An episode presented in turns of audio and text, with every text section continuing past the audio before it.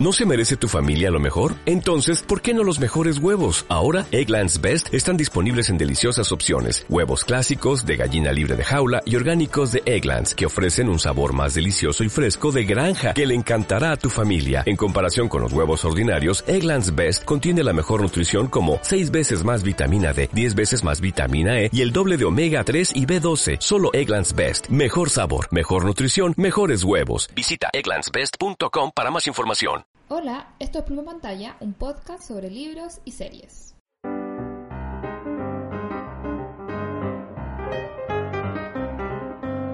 Hola, soy Dani y estoy leyendo El otoño del patriarca Uh, uh. de Gabriel García Márquez. Estoy súper feliz porque no sé si lo mencioné en el capítulo anterior, pero estoy haciendo un curso online como analizando la obra de Gabriel García Márquez. ¿Lo, lo mencioné o no? ¿Te lo mencioné a ti? ¿O lo No me acuerdo lado? porque puede que lo haya mencionado en el otro lado o me lo Sí, hayas contado aquí. sí. Pero yo lo sabía. Pero cuéntale igual a les Sí, escuchas. sí, lo voy a contar. O sea, es que no, es mucho, no, no hay mucho más que contar, en verdad es eso. Eh, tengo que leer muchos libros de Gabriel García Márquez. Eh, algunos ya los he leído, como... Que de hecho el, el- el que leímos en este podcast también está. El Amor en los tiempos del cólera. O... eh, ay, ¿cómo se Vayan a llama? escuchar ese capítulo porque está bueno. Sí, sí, está muy bueno, en verdad está muy bueno. Y... Muerte, muerte. Crónicas de una muerte eh, anunciada. Uh, uh. Crónica de una muerte anunciada, así es que ese es muy bueno. Así que yo, yo se lo voy a leer de nuevo porque eh, es muy cortito. Mm, Eh, lo leímos bueno, pero el otoño del patriarca, ¿qué cosa? Que lo leímos hace tiempo. Sí, igual yo lo, leí, lo leí el año pasado también, Ah. lo releí. Eh, Pero igual lo voy a leer de nuevo porque es bueno, es bueno, es bueno. Eh, pero el libro que estoy leyendo ahora es El otoño del patriarca, que es eh, como la primera novela que publicó Gabriel García Márquez después de Cien años de soledad, Mm. cuando ya era un como un autor súper ultra famoso y reconocido y tuvo el Nobel y todo. Eh, y está súper interesante porque está escrito eh, de una manera muy confusa. Mm. Como que eh, casi no hay como, o sea, las frases son muy largas y hay muy pocas frases por capítulo, porque de hecho es un solo, una sola estrofa ujú. por capítulo y hay como cinco capítulos. Ya. Eh, ahí hay muy poca, muy pocas, eh, muy pocos puntos dentro de todos los, los capítulos, entonces es muy confuso porque es muy largo. Pero igual tú sabes que, la- que Gabriel García Márquez como que tiene ese don de como hacer que todas las cosas fluyan, como que te puede decir muchas cosas y tú no te das cuenta que de repente te está yendo para allá y para acá y como que que yo lo encuentro una cosa así como fabulosa. Em, así que eso, y aparte cambia mucho de perspectiva y tú no te das cuenta cuando cambia de perspectiva, que es una cosa que también lo encuentro muy, muy, muy bacán. Em, que el único lugar donde yo he leído que pase eso como que uno no se dé cuenta es en Pedro Páramo, Ah, mm. de Juan Rulfo, que a Gabriel García Márquez le gustaba mucho. sí, po. Sí. Eh, que es, es sabido. que sí, que, lo, y que en Pedro Páramo como que es mucho más dirigido, como que siento que tú no, te, tú no, como que pasan cosas y tú como, ¿qué? ¿Cuándo? Como que de cuándo, de cuándo que Sí. estaba ocurriendo esto. Es muy dirigido, es muy buena. Em, así que estoy muy feliz em, leyéndolo. Ah, ¿de qué se trata el otoño del patriarca? Por favor. Por favor, sí. Sí. Eh, el otoño del patriarca eh, es básicamente como un análisis de personaje del personaje como de el dictador. Es, básicamente te habla de un dictador de un país latinoamericano, caribeño, como siempre en, en todas la- las novelas de Gabriel García Márquez.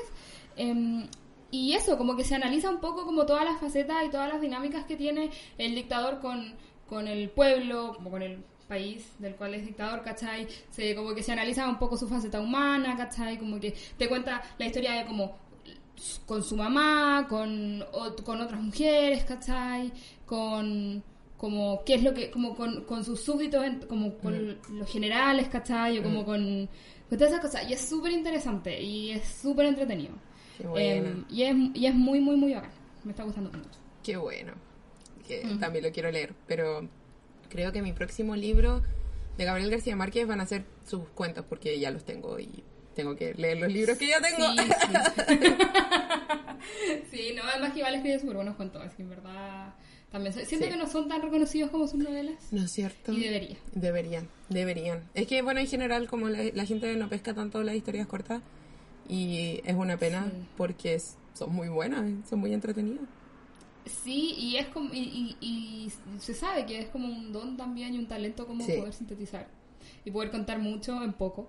Exacto, porque además como que en una novela igual uno tiende a perdonar cosas porque si te gustó en general, si te aburriste en una parte es como, bueno, ya pasó, sí, es como el final es muy bueno, ¿cachai? Como cosas así. Sí, mm. pero cuando es una historia corta, es como si no te atrapa, te acuerdas de todo lo que no te atrapó y es como, no, me cargo todo. Entonces es muy desafiante. Sí, es verdad, es verdad, es verdad. Bueno, eh, hola, soy Roxy. Y mira, quiero decir dos libros porque lo que tenía un libro, traje un libro, hasta lo busqué para ver si estaba traducido y está. Pero eh, hablando del otoño del Platerca, me acordé del otro libro que estoy leyendo, que no está traducido, pero es muy entretenido y es o sea, muy interesante porque es como no es exactamente lo mismo, pero se llama Moon Tiger de Penelope Lively, eh, que es una autora que yo nunca había leído, pero es una autora relativamente conocida como en el mundo anglo. Igual ha ganado varios premios como de la tan llamada ficción literaria pero no, no es como así como ultra hiper leída, ¿cachai? Eh, pero si alguien como que lee como harta literatura en inglés, la va a cachar. Bueno, y este libro se trata de una historiadora que ya está como en un hospital, en como en los últimos años de su vida, ¿cachai? Y empieza como a pensar en su historia, ¿cachai? Como a, a, a, recordar, a, pero te está hablando a ti al lector, entonces como que es un ejercicio de cómo presentarse a sí misma como el sujeto de historia, ¿cachai? Entonces es una ola muy bacán porque primero está contado desde dos grandes puntos de vista que están en primera persona, como yo aquí estoy, Claudia, pensando y te, te hablo a ti, el lector, ¿cachai? Y la historia es esto y hace unas reflexiones muy buenas sobre la historia y el lenguaje y cómo contamos historia, ¿cachai? Eh, y por otro lado está en tercera persona, pero es una tercera persona que te da como la ambigüedad de si es una tercera persona como autorial, entre comillas, o es como la misma Claudia que está contando la historia como en tercera persona, ah, ¿cachai? Como historiadora. Sí, yo creo que te gustaría mucho porque además está muy bien escrito, muy bien escrito. Eh, y después de que he tenido alguna falla este, este mes, eh, ha sido un poco ha sido, ha, sido, un mes duro en tantos sentidos que y, literariamente también entonces como que ha sido una bocanada de aire fresco es como que de verdad pienso cuando no estoy leyendo el libro pienso en este libro siento que es un, libro que va a ser uno de los mejores libros que he leído en el año y, y que lo voy a querer revisitar ya lo quiero revisitar ¿cachai? es muy muy bueno y bueno, las relaciones que tiene con... Eh, la mujer es muy independiente, Claudia, eh, en una época que igual eso era como no tan común porque está hablando como de mediados del siglo pasado, ¿cachai? Entonces habla, ella fue madre sin realmente querer ser madre y la mamá de ella tampoco como que eh, era muy dada la maternidad, entonces habla como de eso, también habla de las relaciones con su hermano, con sus distintas parejas es muy interesante, sobre todo si tomas este factor de que te está narrando, por ejemplo, la historia Claudia en tercera persona, son sus impresiones de la historia, ¿cachai? Y más encima hay un paralelo que se hace en un momento que es que a Claudia siempre le, como le recriminaron como los críticos que escribía como una historia muy como llevada a su pinta, como muy coloreada por su por su visión, eh, que, en su trabajo, ¿cachai? Como demasiado narrativa. Entonces como que uno se pregunta como la autora está estableciendo como un paralelo, ¿cachai? Como entre la historia de Claudia y Claudia contando esta historia en tercera persona y si es así es muy brigio porque la relación que tiene con la hija y como si ella contándola las implicaciones son como muy diversas. Entonces es demasiado bueno pero además se lee muy fácil. Es como de esos libros que en verdad o sea, hay que prestar atención porque se mueve mucho el punto de vista, pero, pero te lleva, te fluye, así es bacán porque es bacán ver como un protagonista que es mujer, que es egoísta, pero tiene como su falla, es como bien tridimensional y como que está analizando su propia vida, que es una narrativa que he leído muchas veces, pero de hombre siempre. Entonces es interesante que sea como una autora. Eh, y además está tan bien escrito, te juro, Nani, te va a gustar este libro, deberías leerlo. Ya lo voy a leer.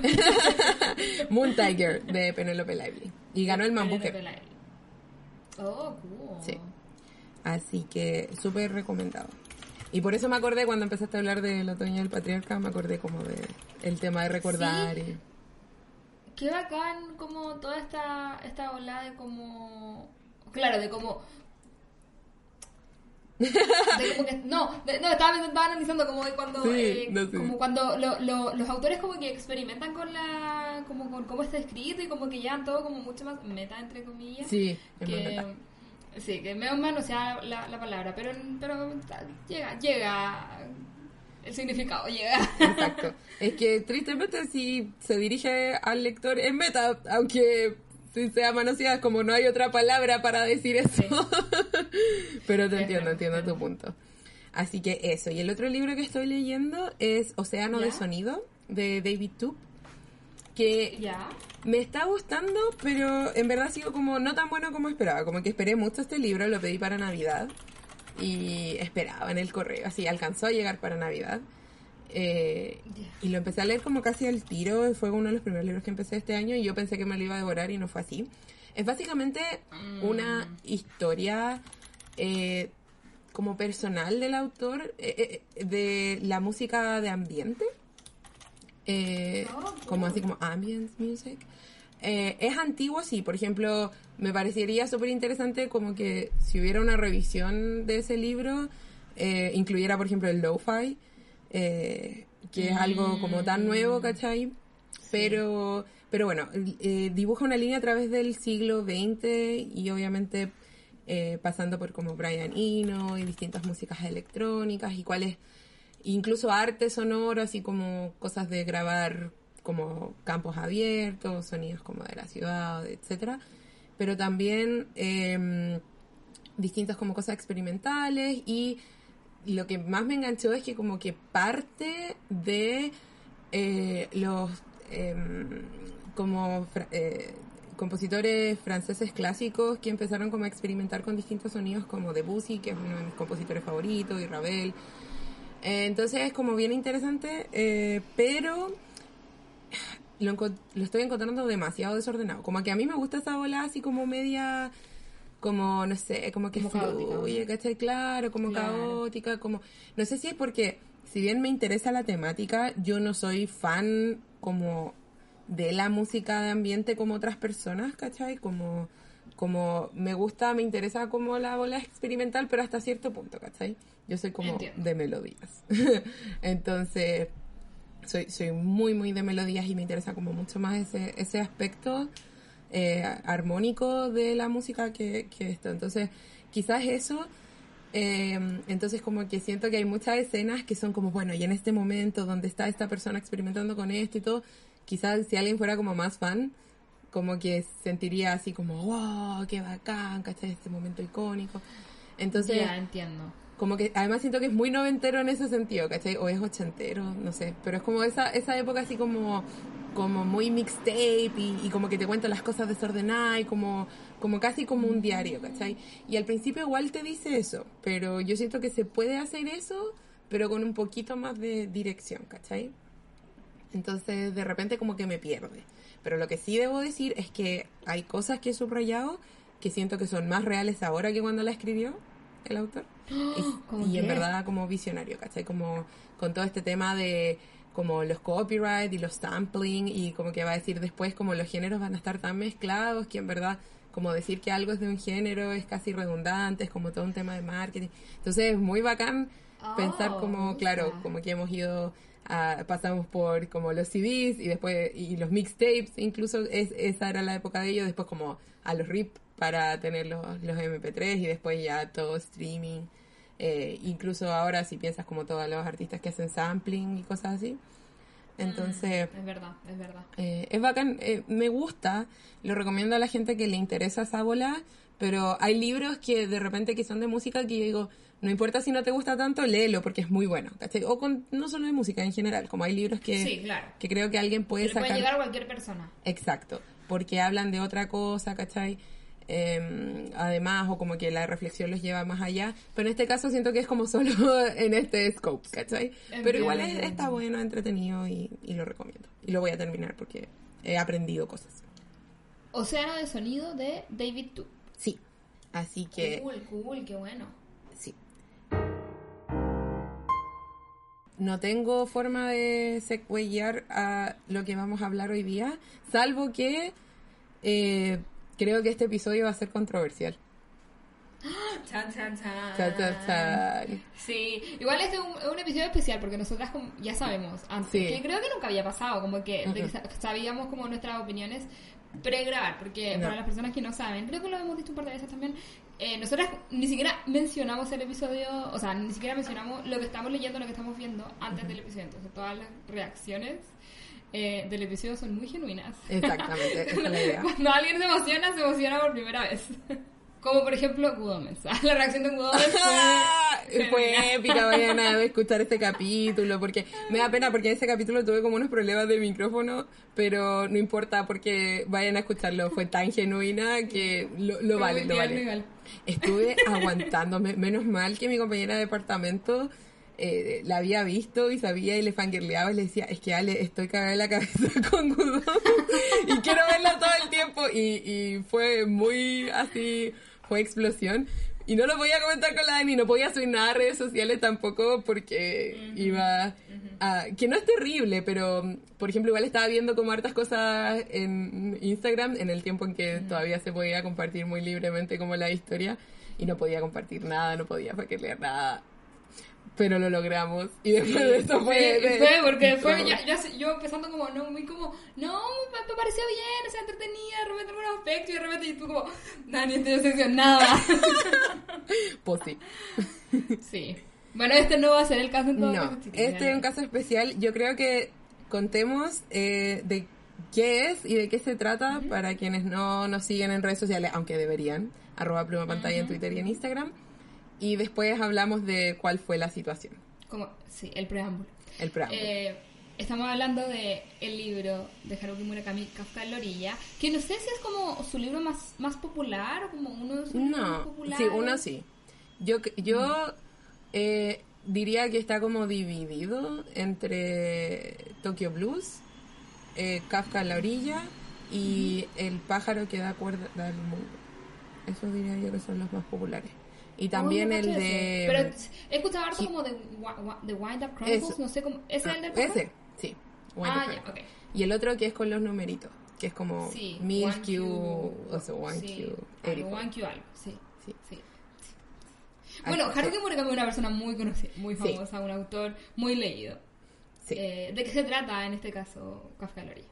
Sí, es difícil resumirlo, pero yo creo que la forma como más amplia de resumirlo es que se trata de Kafka, que es un muchacho de 15 años que se escapa de casa por eh, distintas razones de su situación familiar y quiere como madurar, es como una historia coming of age. Eh, va a este como pueblito rural eh, Sí, y conoce a sí. Nakata que tiene una biblioteca y entre medio como que empezamos a ver eh, que Nakata tiene una historia como bien extraña, bien heavy, eh, que se da a entender que tiene relación con la Segunda Guerra Mundial. Y ahí se empiezan como a entrelazar. Nakata como que le empieza a enseñar cosas a Kafka y de poco le empieza a involucrar.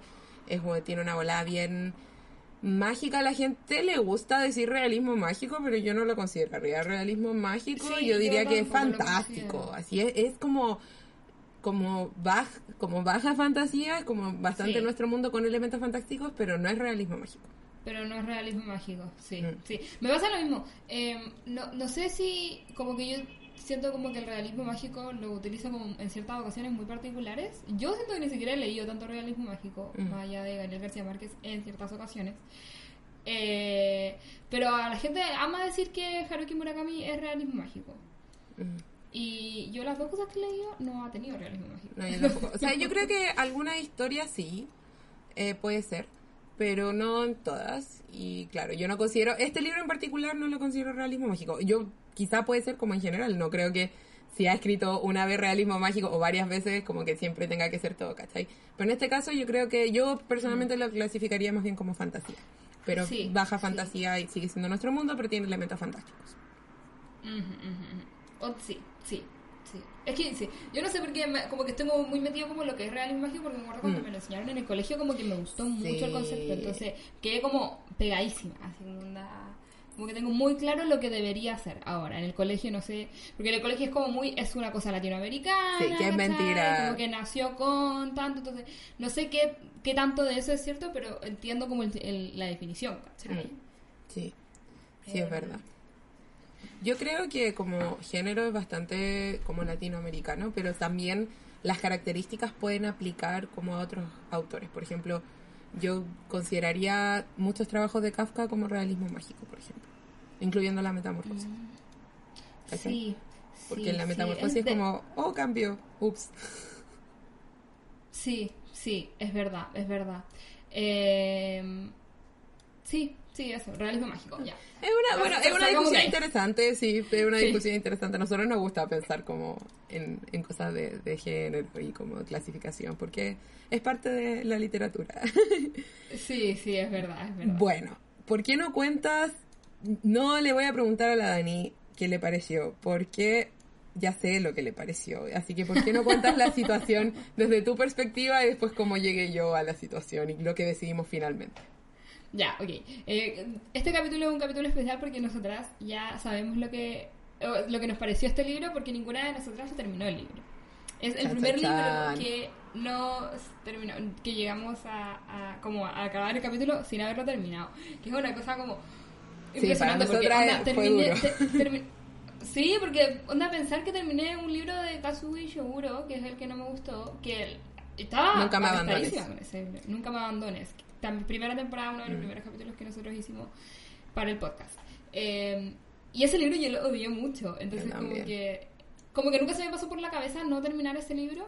eh, Es que es corto, Y, y de repente como que hacíamos comentarios con la Rexy así como, hoy está, está costando esto. Eh, y de repente la Roxy me dice, como- me habló por WhatsApp y me dice como, amiga, eh, yo sé que creo que ambos sabemos lo que está pasando con el libro. y fue muy gracioso porque fue como, nadie dijo nada, así como, como muy implícito. Sí. Muy implícito todo. Eh, y fue como, te propongo que lleguemos hasta la mitad del libro. Mm. Y de hecho llegamos hasta el 50% del libro. Yo lo estaba leyendo en, en Kindle Mm. y, y llegamos hasta el, hasta el 50%. Que francamente no sé, ni, ni siquiera sabría decirte cómo... Si, lleg- si llegamos como a la trama del libro, que no sé lo que estaba Sí. pasando.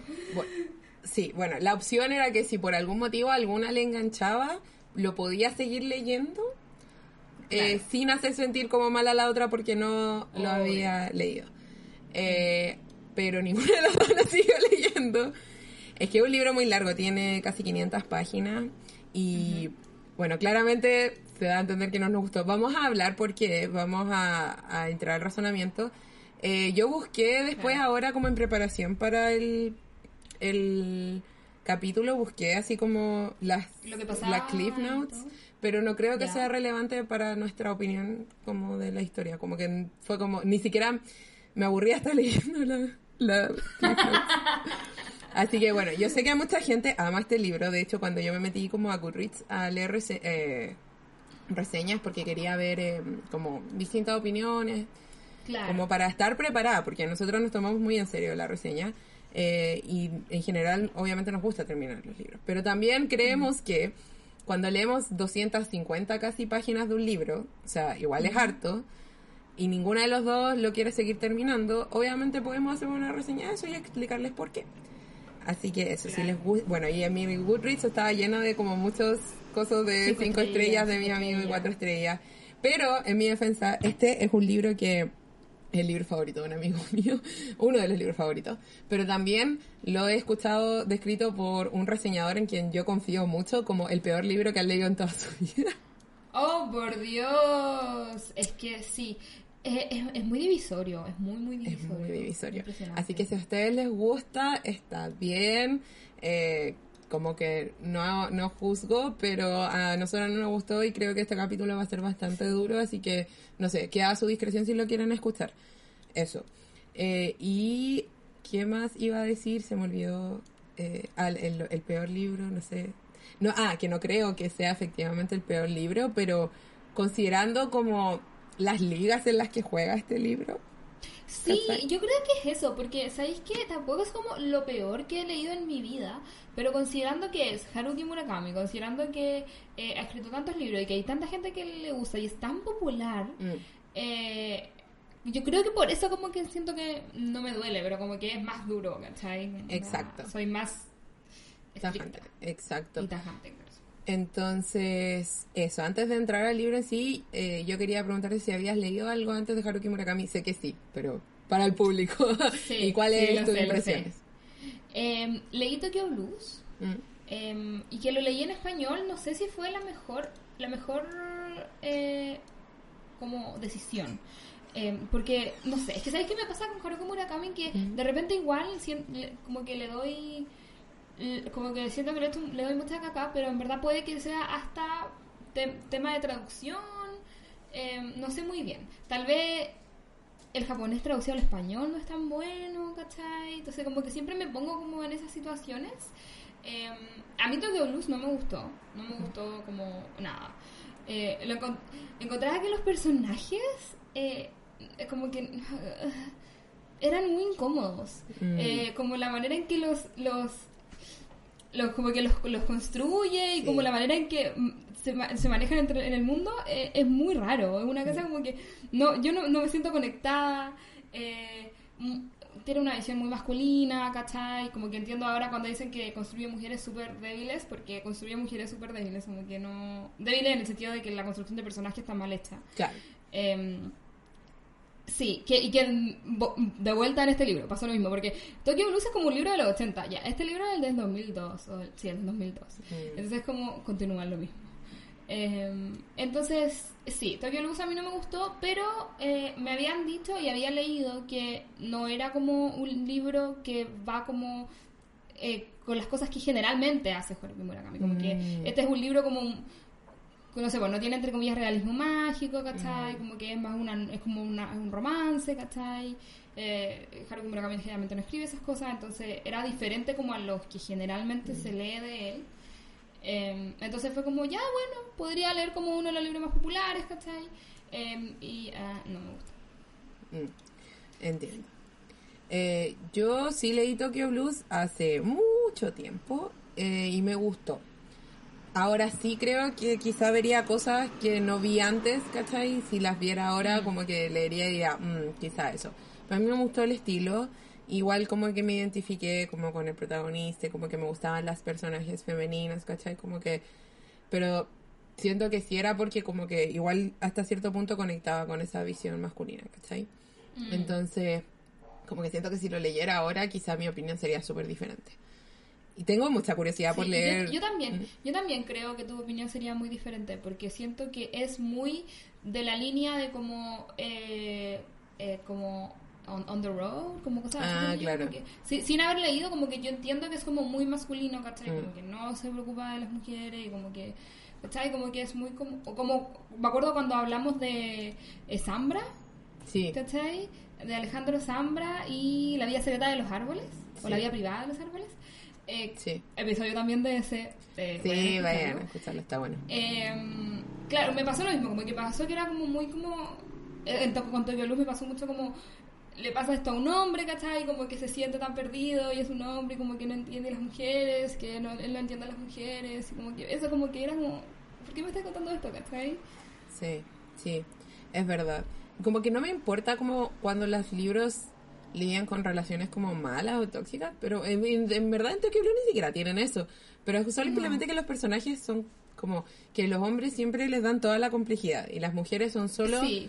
lo que le sirve a la trama del hombre y nunca al revés. En cambio, siento que cuando es al revés, cuando es como se centra en la mujer, muchas veces, eh, si está bien hecho el libro, em, la muj- como todos los personajes, ya sea secundario Sí. o no, obtienen como complejidad, ¿cachai?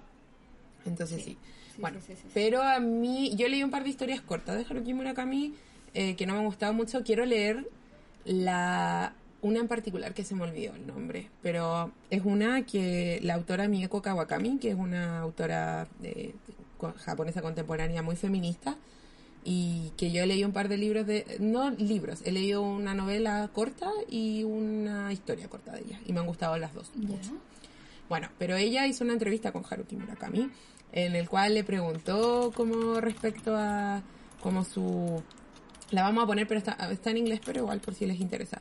Hizo una entrevista para Lead Hub, creo, eh, donde como que le preguntaba sobre su relación como escribir mujeres, porque es una crítica que recibe mucho. Y por eso me llama mucho la atención cómo vaya a ser el libro como Sputnik, mi amor, que son como dos mujeres las protagonistas y están en una relación. Entonces me parece como interesante. Porque tengo una amiga a la que le gusta mucho ese libro. Entonces me parece curioso. Pero bueno. eh, y según Nieko Kawakami, hay una historia que escribió Murakami que para ella es como la mejor historia como centrada en la psique femenina que ella ha leído, ¿cachai? Como que lo encuentra demasiado. Y como que casi que no puede creer que le hizo. ¡Wow! Y se lo dice así como después de esta historia, pero ¿qué pasa como con todos los otros personajes? La respuesta de Murakami creo que es básicamente que no piensa mucho en eso, como que no, no le da la vuelta, ¿cachai? Como que él no lo ve, tampoco creo que lo haga como de malo ni que odie a las mujeres, sino que como esa es su idea. Que, y, y- sí, y que de hecho em, nos pasó también con Gabriel García Márquez cuando leímos Uh, sí. El amor en los tiempos del cólera, cuando le dieron todas las, le dio todas las complejidades al protagonista eh, Daza, no, esa es la mujer. No, no me acuerdo, no me acuerdo. Eh, era... Ay, sí, porque Fermina Daza era ella. Fermina Daza es la mujer. Y estaba eh, Juvenal, que era el otro, que también tenía más personalidad, y el otro era Florentino. Florentino. Y sí, le dio toda la, la, la personalidad a Florentino y de hecho Juvenal, que apareció literalmente en la primera parte del libro y aparecía como muy de repente, papá. Le dio una complejidad impresionante. Pero a Fermina Daza, Mm. no. Exacto. También, también, nos, o sea, también nos pasó y que de hecho es una cosa que, si bien eh, siento que Gabriel García Márquez sí construye mejores mujeres que Haruki Murakami, Mm. Claramente como que está mucho más interesado en la visión masculina, ¿cachai? Como que como que es Sí. muy obvio, ¿cachai? Eh, y, y tampoco como que es eso, no, no siento que sea una obligación tener que que eh, como as- como estar particularmente enfocado en la visión femenina de las Ah, cosas, mm. ¿cachai? Pero siento que tienes que darle un poco como de profundidad a todos los personajes, ¿cachai? Eso, eso iba a decir que al final, eh, la nota para todos los escritores hombres que nos están escuchando, las mujeres somos personas. Como que no niego que por ser mujeres tenemos cierta experiencia de mundo porque el patriarcado y la vida, ¿cachai? Pero seguimos siendo personas y tenemos como distintas visiones como individuas, entonces como que los personajes No, deberían y- y reflejar a eso. pesar, Y a, pes- y a pesar de ser como, de que somos eh, diferentes y que te- vivimos experiencias diferentes en relación a los hombres, también vivimos muchas experiencias similares. Entonces, Exacto. como que, mm, sí, siento que no, como- no sé, no sé, no sé, no Sí. No, sí, completamente cierto. Bueno, pero para tirarle un poco a Flora Murakami, porque yo siempre hago estas distinciones que a mí me gusta mucho su no ficción. Yo he leído muchos de sus artículos, muchos de sus eh, discursos. He leído también eh, dos de sus libros no ficción, que es eh, De qué hablo cuando hablo de correr y De qué hablo cuando hablo de escribir. Y en Yo quiero particular... leer eso porque tú lo, me, lo, Sí. me lo recomiendo siempre. Sí, yo creo que en particular eh, el de correr te va a gustar porque tú corres. Entonces como que te va a identificar un poco ese aspecto. Pero yo recomiendo más, sobre todo de que hablo cuando hablo de escribir, porque es muy interesante en términos de la literatura y de cómo, cómo la cultura nos ayuda. Eh, además, yo como que me identifico en el sentido de Murakami porque Murakami creció como dentro de todo el Japón de la posguerra, ¿cachai? Entonces tiene mucha influencia occidental en su historia, bueno, y se ve en Kafka también a la orilla. Sí. Eh, entonces, eh, como crecer con esa como multimedia extranjera es algo en lo que completamente como que podemos como relacionarnos. También tiene una volada muy que cuando yo lo leí me sentí muy identificada con la educación y como lo que es pasar por el colegio y por qué como es tan tortuoso para personas creativas, ¿cachai? Como el colegio tradicional. Cuando yo leí ese ensayo que está en ¿Por qué hablo? ¿De qué hablo cuando hablo de escribir? Estaba así como, ah, está es cierto. Entonces, lo recomiendo mucho. Pero hasta ahora, sí, como que no sé si su ficción sea para mí. Tengo un libro de cuentos de él y tengo el, el del pájaro que acuerda al mundo. Y le voy a dar una oportunidad a esos. Probablemente no muy pronto. Pero, pero si ya no me gustan eso, es como, ya fue. Ya Murakami no es para mí. Sí, yo creo que no le voy a dar otra oportunidad a Murakami porque este libro me costó mucho. O sea, le voy a dar la oportunidad de leer la, su no ficción, pero Mm. ficción yo creo que ya no más porque como, me costó mucho leer. Y de hecho, eh, como que no podía continuar con otros libros porque tenía que seguir este libro. Y era muy difícil para mí, y era muy, Sí. muy complicado como avanzar porque no me interesaba, porque sentía que no, no estaba bien escrito, lo suficientemente bien escrito como para captar mi atención. Eh, habían cosas que me, que me entretenían, pero después se terminaba y se llegaban al otro capítulo y yo como, pero ¿qué pasaba? Exacto. Así sí.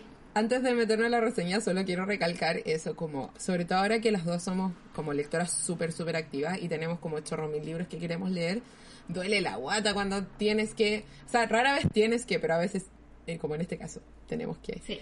Eh, duele la guata cuando estás leyendo un libro que en verdad te cargas y ni siquiera es como que no te guste tanto, como que te está cargando y como que no podéis leer nada más porque estáis con la culpa que tenéis que leer ese libro tenéis que avanzarlo y como que yo ese día que te hablé por WhatsApp lo sentía en mi estómago, así estaba leyendo era como vuelta a página, lo Sí, sentía no, así es muy físicamente. desagradable. Mm. Es muy desagradable porque más encima como que yo sentía que avanzaba nada en el libro, como en que todavía me faltaba tanto. Sí, era terrible, que bueno, es lo opuesto. Así que metámonos por fin a reseñar el libro. Eh, pero todo esto es contexto importante, como que a mí me gusta esta discusión que hemos estado teniendo. Eh, yo lo yo creo que lo que más me molestó es la prosa. Fin. Sí, yo también. Yo lo estaba leyendo en inglés. Yo lo, yo lo, yo lo leía en ambos, como que iba- me iba como pimponeando porque en inglés eh, me estaba costando mucho leerlo y después dije como ya, el español como que como el español es mi idioma nativo, voy a leerlo más Mm. rápido, ¿cachai? Eh, y fue como no, no, no, no, no, rápido. sí, así que sí, yo lo leí en ambos, en ambos, entonces si- siento que de verdad como que está mal, como que si ya ni el inglés ni el español Mm. funciona. Sí. Además cabe decir que nosotras dos, pero especialmente yo, igual nosotras hemos leído y leemos literatura japonesa, no es como, oh, esta cultura es completamente Sí. desconocida, ¿cachai? Como uno de mis autores favoritos es Yukio Mishima. Eh, entonces, no es, no es eso. Sí, sí, yo he leído pocas cosas japonesas, pero he leído otras cosas japonesas que no, no, no, no, no están en el nivel, están Exacto. mucho mejor nivel que esto. Exacto. Además, yo no sé cómo sea en español, pero yo sé que Murakami trabaja eh, con Philip Gabriel en inglés y eh, es como siempre su traductor y también ha trabajado con Jay Rubin. eh, y son y trabajan y Murakami igual cacha, entonces igual aprueba las traducciones, no es como cualquier cosa, ¿cachai? Entonces Ah, tampoco no, no creo que a- se le pueda echar la culpa a la traducción. Obviamente siempre se pierde algo, pero insisto, seguimos leyendo libros rusos, seguimos leyendo libros japoneses, libros de otras culturas, entonces como que no... O sea, hay un factor sí, pero no, no, no le creo. Y a mí me dio más rabia porque en teoría son puras cosas que a mí me gustan, ¿cachai? Que a mí me gustan los libros lentos, no tengo ningún problema leyendo libros Sí. lentos. Me gustan los personajes así como introvertidos, que no se encuentran, como medios depre, medio existencialistas. Eh, aunque sean chicos y medios como adolescentes insoportables, igual es como que me veo ahí, ¿cachai? Entonces, como está bien. Eh, más encima hace muchas referencias como intertextuales, de hecho al principio, antes de que me chateara tanto, como que esas partes como que se me paraban las orejitas así. Era como, oh, están hablando como de los libros y la literatura y después como de la música clásica y así como, oh, qué interesante. Pero ya después ni eso lo pudo salvar. Y después como que la empecé a agarrar más mala porque era como si yo describo todos los elementos que tiene este libro, me debería gustar. En, en teoría, claro, en teoría un libro para ti. Exacto. Pero, Pero la ejecución... la ejecución. ¿Y cuál es la ejecución? La prosa. ¿Y cómo está configurada la prosa? Entonces, eso es como mi primera, mi primera nota. Mala Mm. Sí, prosa, eh, lo mi-. Sí, eh, misma cosa, mala prosa. Y de hecho me daba mucha lata porque eh, al principio estaba solamente leyendo este libro, no estaba Mm. leyendo ninguna otra cosa, y después dije, como sabes que estaba, voy a empezar a leer otra cosa porque Mm. Y de repente me pongo a leer un libro que está bien escrito y es como, bueno, te juro que lo sentí en Sí, venas, te juro. sí. fue como, oh, esto está muy bien escrito, como, oh, me encanta, y como que me volvió el alma al cuerpo, te juro. Sí. Y como que, es como que me, me, me acordé de nuevo lo que era, ¿cachai? Como leer una cosa bien escrita y como, como te hace sentir y como debería ser, ¿cachai? Y porque sent- sentía que estaba como medio muerta cuando estaba leyendo Murakami, te juro, estaba como que no, no sentía nada. Yo sí, es que igual. eso, porque, porque sobre todo porque pasan muchas Los cosas en el libro, entonces, entonces como que no te haga sentir nada. Un libro en el que, en teoría, como que lo que más dicen es que es como, no sé, es como eh, estar en drogas, ¿cachai? Porque pasan tantas cosas y es tan inexplicable todo. Y, yo como, pero esto, ¿qué? ¿Qué? Sí. Es que es sobre esas cosas como, sí, yendo un poco a lo del final, yo creo que al final es satisfactorio porque es como un puzzle y como que al final se resuelve el misterio, ¿cachai? Que en verdad ni me acuerdo muy bien cómo es, pero... Pero como que, claro, como que todo calza, entre comillas, pero honestamente, cuando yo leí como lo que pasaba al final, era como, mm, como que sí, se notaba que iba para allá, fin. como que no, no causó ningún impacto en mí, ¿cachai?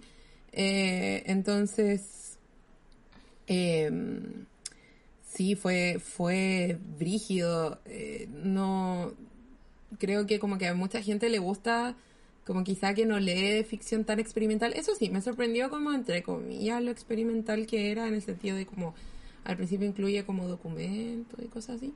Yo siento que a lo mejor la gente que no lee como verdadera ficción experimental, como que esa sensación como de, como que es extraño, pero por la prosa que es súper simple y súper seca, como que igual es súper accesible y te dice todo, así, co- y te repite todo, ay, que me estresa esa cuestión, como que te decía algo, como el personaje, y después la prosa es como, por cierto, como esto. Y de nuevo Sí. como que te quería pegar con una piedra con el mensaje, y así como, por la... Confía en tus Eh, eh, lectores. Sí, sí, sí. em, sí, ya, como muy yendo como a esa, esa- esa misma cosa como de que es muy explícito.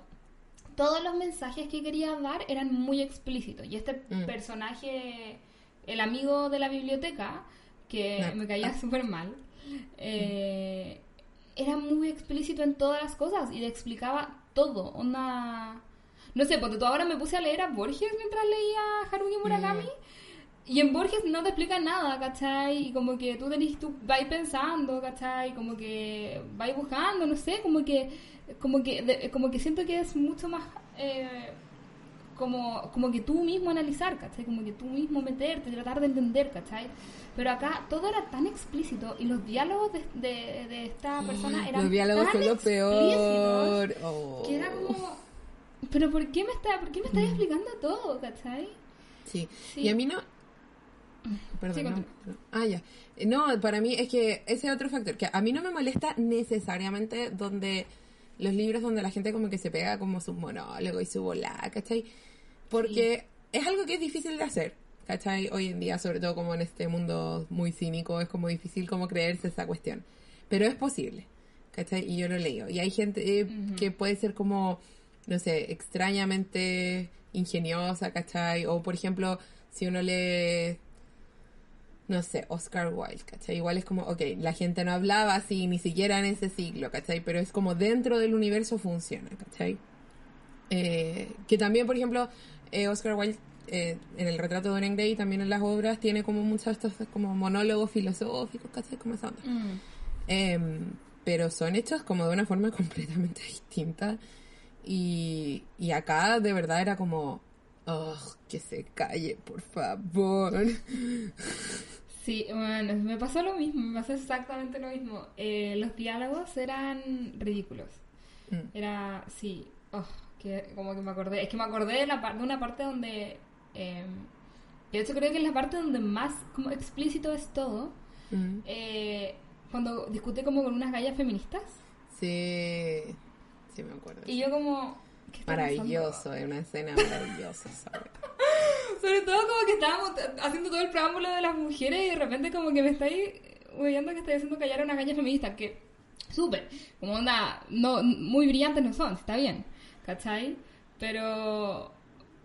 Pero es una visión extraña en el contexto del libro, que es un misterio que no tiene mucho que ver con eso. Y como que hay... Es que siento que está ahí solamente por el hecho de como, como, como hacerte entender que el, este gallo eh, como que muy inteligente, como que tiene ciertas visiones del mundo, ¿cachai? Claro. Pero nada más. Sí, exacto. Entonces, como es una visión, es- sí, pero de todas las formas que podías hacer eso, como que elegir una pelea en este tema que no tiene ninguna relación como con la trama del libro, Sí, es obvio. extraño, ¿cachai? Es como, hecho. fue una decisión li- literaria que no entiendo por qué estuvo ahí, ¿cachai? Es, y es como que en verdad hubiese preferido que no hubiese ningún personaje femenino en esta novela, porque bueno, vamos a llegar al, personaje femenino en un segundo, pero citando a un reseñador que nos gusta mucho a las dos, eh, Adam, que le gusta mucho Cormac McCarthy, y, Cormac- y él siempre dice como, Cormac McCarthy no puede escribir mujeres, por ende, sus mejores libros son donde no hay mujeres. y es como, porque si no las sabe escribir, o no, la- no está dispuesto como a escribirlas como personas o ser humanos, ¿sabéis qué? Mejor que las saque. ¿Cachai? Y yo está bien, como que no me importa leer sobre un mundo como homosocial, ¿cachai? Y hemos hablado de muchos libros que yo amo y que nos han gustado las dos incluso, que son como de esa onda. Pero si las vas a poner, como date la pega. Entonces, esta decisión la encontré tan extraña. ¿Por Me, me- sí, me enervó la sangre cuando pasó todo eso. Mm. Porque yo decía, apito, ¿de qué te estáis metiendo en este bosque, cachai? Mm. Onda como, ¿cuál es la razón? ¿Cuál es la justificación? No hubo un contexto en el que... como que no hubo preámbulo, no hubo nada. Y solamente, es que como, como lo que dijimos, como que solamente estaba po- como para, como que el, el personaje como que como que tuviera un punto, no sé, como que, oh, no sé, Sí. Así que, bueno, hablemos de Oshima, era la mujer, ¿cierto? La... No, no. Creo que sí, porque es que tengo, anoté solamente un punto como Oshima.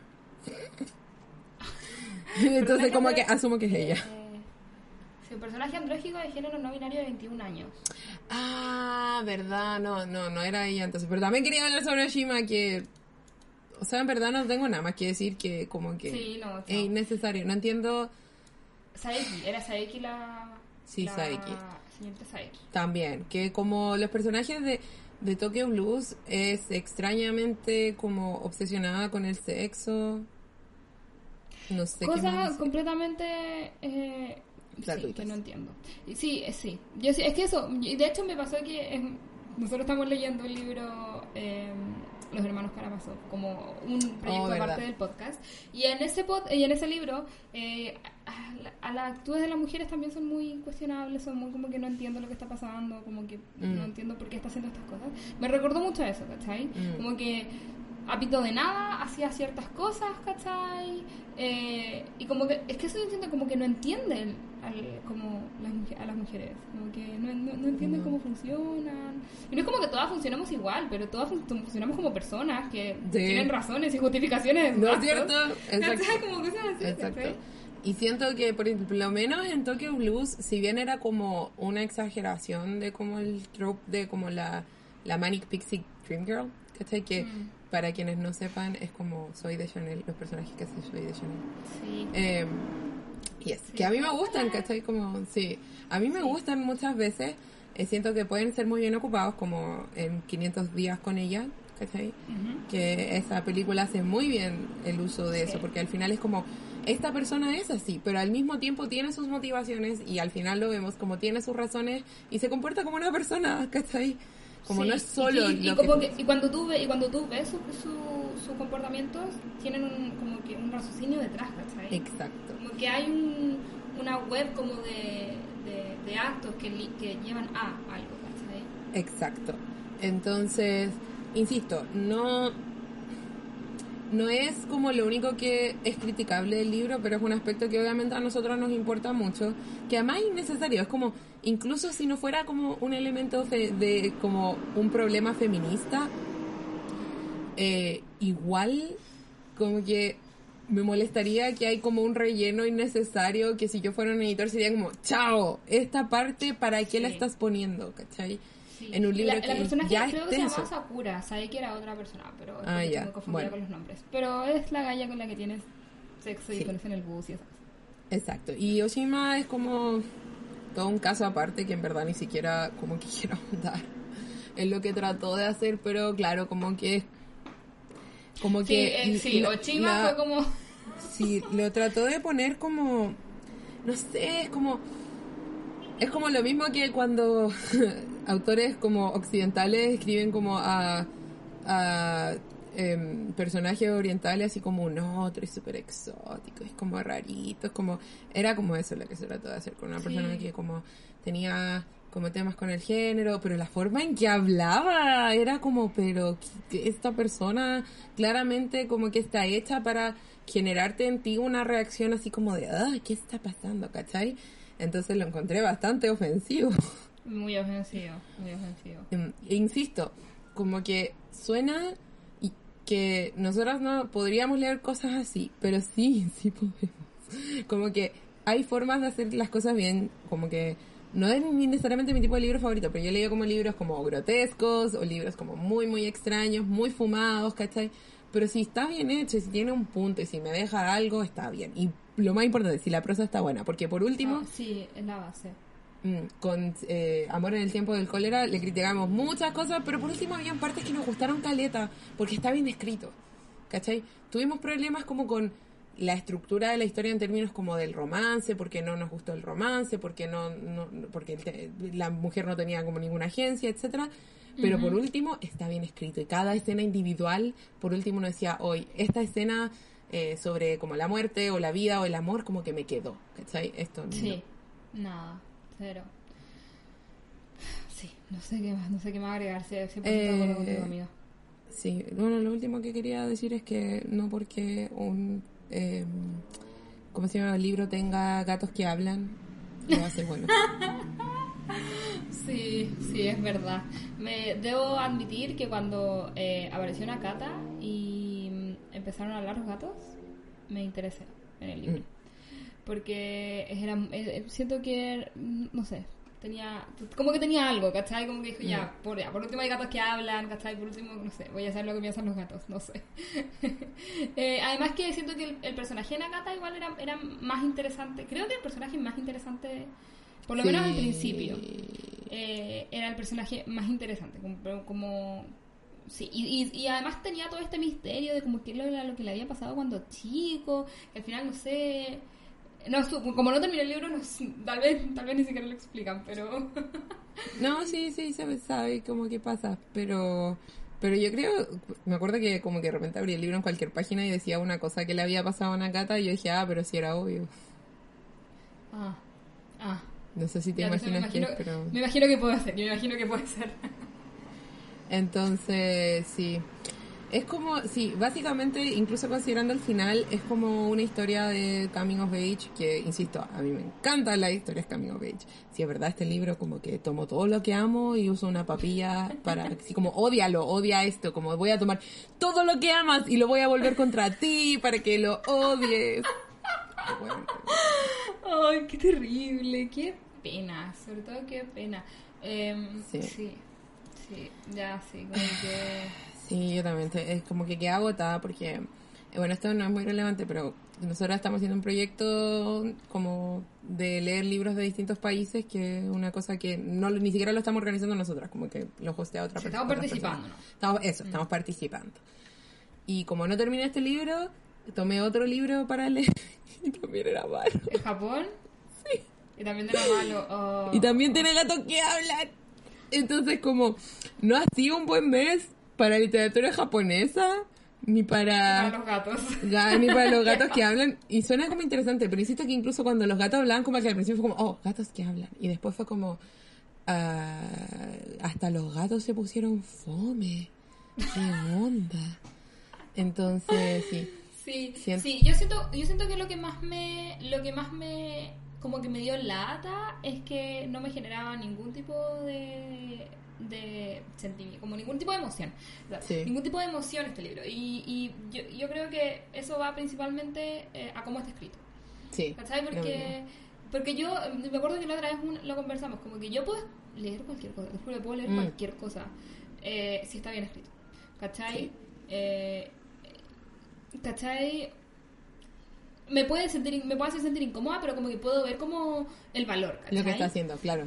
Sí, sí, sí. puede ver el valor de lo que está de lo que está pasando pero eh, en, en este libro la estructura y cómo está escrito es tan malo y me genera tan nada Y sobre todo considerando que es un libro que te debería hacer sentir muchas cosas, porque pasan Mm. muchas cosas Mm. raras. Eh, como que... Sí, cero. Cero Sí, estrellas yo- para mí. Sí, para mí también. Yo creo que es un libro como simple que sin como la gente que insisto, que es más experimental de lo que la gente está acostumbrada a leer.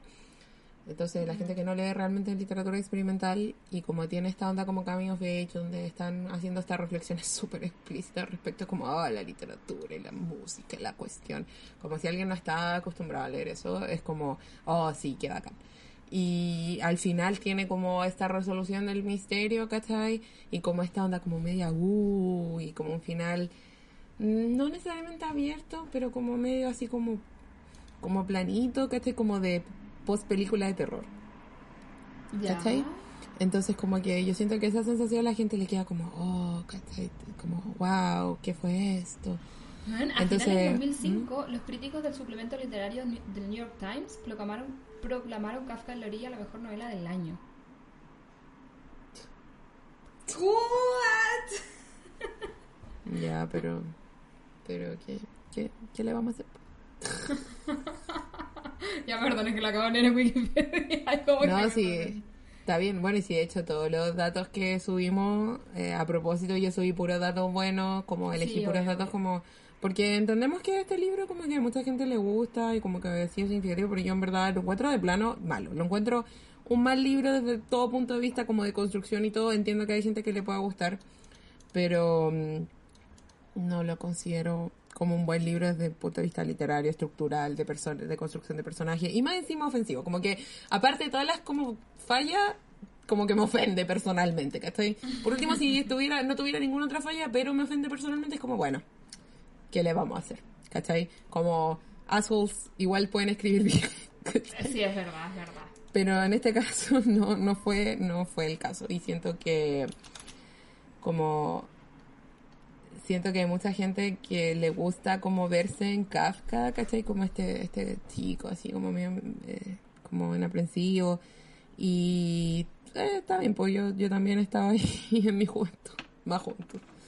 Eh, pero pero no no me gustó para nada.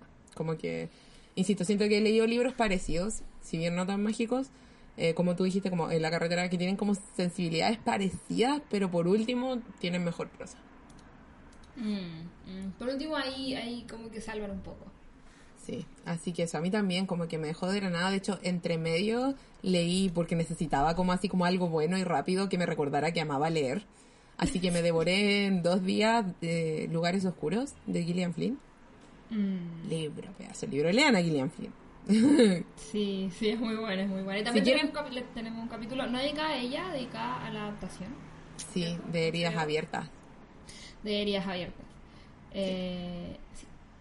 Así que vayan a escucharlo y vayan a leer a Gillian Flynn porque es muy buena si quieren algo como un misterio y que tenga como mucho contenido y está muy bien escrito y no es denso, eh, eh, es, es bueno. Eh, es como, ese es mi ejemplo de como literal, yo puedo leer cualquier cosa porque por ejemplo yo no leo muchos thrillers y no leo muchos misterios, pero está tan bien hecho y tiene un punto y mensaje y tantas capas de significado que incluso una vez que ya sabes como el resultado, igual vale tanto la pena leerlo y releerlo. Entonces, es como mi contraparte de como, en verdad puedo leer algo que no pensé que me gustaría, pero si está bien escrito, lo voy a disfrutar, Sí. ¿cachai? Es que es la base, es la base. Es la base. Ay, así que bueno, cuando ya decidimos eso y leí el 50% estaba tan aliviada. Hoy sí, y sabes que siento que lo terminé al tiro. Como que dijimos ya 50%, bueno, es que es un 10% de este libro, así ya ha llegado hasta acá. Sí. Sí, es verdad, es verdad. Ah, eh, qué interesante manera de empezar esta temporada. No cierto. Yo siento que a otra gente le va a gustar. Si hay alguien que es muy fan de este libro, puede que no. Pero Sí. Pues sí, bueno, no- no, y sí. sí, cada uno tiene síganos queriendo. Exacto. Eh, pero me cargaste el libro. Sí, sí, sí. Bueno, eh, Nunca me abandones también es un libro así como muy divisivo. Sí, también. también, Yo mm. creo que me va a pasar. Sí, es lo mismo. Como que yo, de hecho, veo Nunca me abandones en todos lados y mucha gente, ah, ese es muy buen libro y bla, bla, bla. Mm. Y yo, como, Mm, Pero, por ejemplo, hay otro reseñador que también nos gusta a las dos, que es Barry, que Barry ha leído como todas las cosas de Ishiguro y como que encuentra que la peor es Nunca me abandones. Así que dice aunque hay como... esperanza para Sí. Bueno, y, hay y- tiene como el Nobel algo así, sí, es, es- Sí, pues le dieron el Nobel. sí. Pero está bien, pues sí. Oye, eh, Un artista del mundo flotante es una obra... No sé si Sí, una es obra que yo no, leído, yo no he leído nada. Pero es muy bueno. O sea, nada aparte de Nunca me abandones, por eso quiero... Sí. quiero Un artista del mundo flotante es buena. Y yo tengo que terminar de leer Los Inconsolables. Todavía no lo he hecho. Eh, y tengo que leer también los restos del día. Así Sí, que yo no quiero sí. leer el resto del día. Yo creo que. Dicen tengo, que es ¿sabes muy tengo bueno. varios libros de, de Kazuo Ishiguro Mm. que, que tengo que leer. Sí. Sí. Eh, pero sí, yo siento que nunca me abandones. Es que es esto mismo. Siento que hay gente que, como que con estos libros, como que están escritos de forma relativamente simple o seca, como que no tienen mucha profundidad o tienen como esta sensación de como falsa profundidad, pero tienen un Mm. misterio y como ya les gusta descubrir misterios, siento que es como satisfactorio, ¿cachai? Pero Mm. si en verdad después te pones a leer libros bizarros, créanme, no, no les va no les va a causar nada. Pero que sí que yo siento que no, tampoco he leído tantos libros bizarros. No, pero tú Y tienes muy buen como- gusto literario, porque creciste Ay, conmigo. Perdón, continúa, te interrumpí. Sí, no, no, no, era eso, que yo en verdad no he leído, yo como que siento que mi gusto, eh, por lo menos hasta el, como hasta el día de hoy, eh, no es como de cosas bizarras, como que no, Mm. I'm not drawn to, ¿cachai? Como que no, no, no, me, no me voy directamente hacia las cosas bizarras, y Mm. aún así este libro me hizo sentir absolutamente nada. Eh, así que también es parte como de, como este, de la prosa, ¿cachai? Que es como, que para mí yo creo que es como lo más imperdonable, Mm, lo más Sí. imperdonable de este libro. Exacto, sí, lo mismo. Hubiese podido salvar si la persona hubiese sido más interesante. Que yo creo que incluso en Tokyo Blues, parte de, de lo que a mí me gustó por lo menos fue como que, ok, estaba como for the right, ¿cachai? Como sintiendo la atmósfera. En cambio aquí no estaba sintiendo nada. Y fue una tortura y estoy tan feliz de que se haya acabado y de que la próxima semana tenemos algo que le tengo mucha fe y más vale que sea bueno porque si es malo voy a ponerme a llorar. Terminamos este podcast. Ah, Terminamos este podcast por siempre. Así que, ¿en qué está la responsabilidad de la continuidad de este podcast? Eh, vamos a ver la segunda temporada de Genius, Uh, dedicada a Pablo Picasso. La primera temporada la reseñamos en la temporada pasada del podcast. Eh, la primera temporada está dedicada a Albert Einstein. Eh, así que vayan a escuchar el podcast y vayan a ver la segunda temporada de Genius y después vuelven la próxima semana para escuchar nuestra reseña. yes. Así que recuerden seguirnos, eh, comentarnos eh, en Apple Podcast, darnos cinco estrellas y recomendarnos a todas las personas Sí. que les gusten los libros y las series. Sí, suscribirse, estamos en Spotify, iVoox, eh, Apple Podcast, como dijiste, creo que en Google Podcast, no sé por qué, no sé cómo. Sí, creo que sí. Eh, Una vez como que sí. me dijeron como, como que estamos ahí y que además eh, como que es casi que automático. Sí, Sí, no, sí, no sé. Aparentemente, sí, sí, que no, ahí estamos. Eh, y sí, síganos en arroba primo pantalla, en Twitter y en Instagram. Siempre estamos subiendo datos, como avisando cualquier cambio eh, y avisando cuándo están los podcasts subidos. Eh, ay, ¿Algo más, amigo? No, eso sí, no, arroba pluma pantalla, Twitter, Instagram.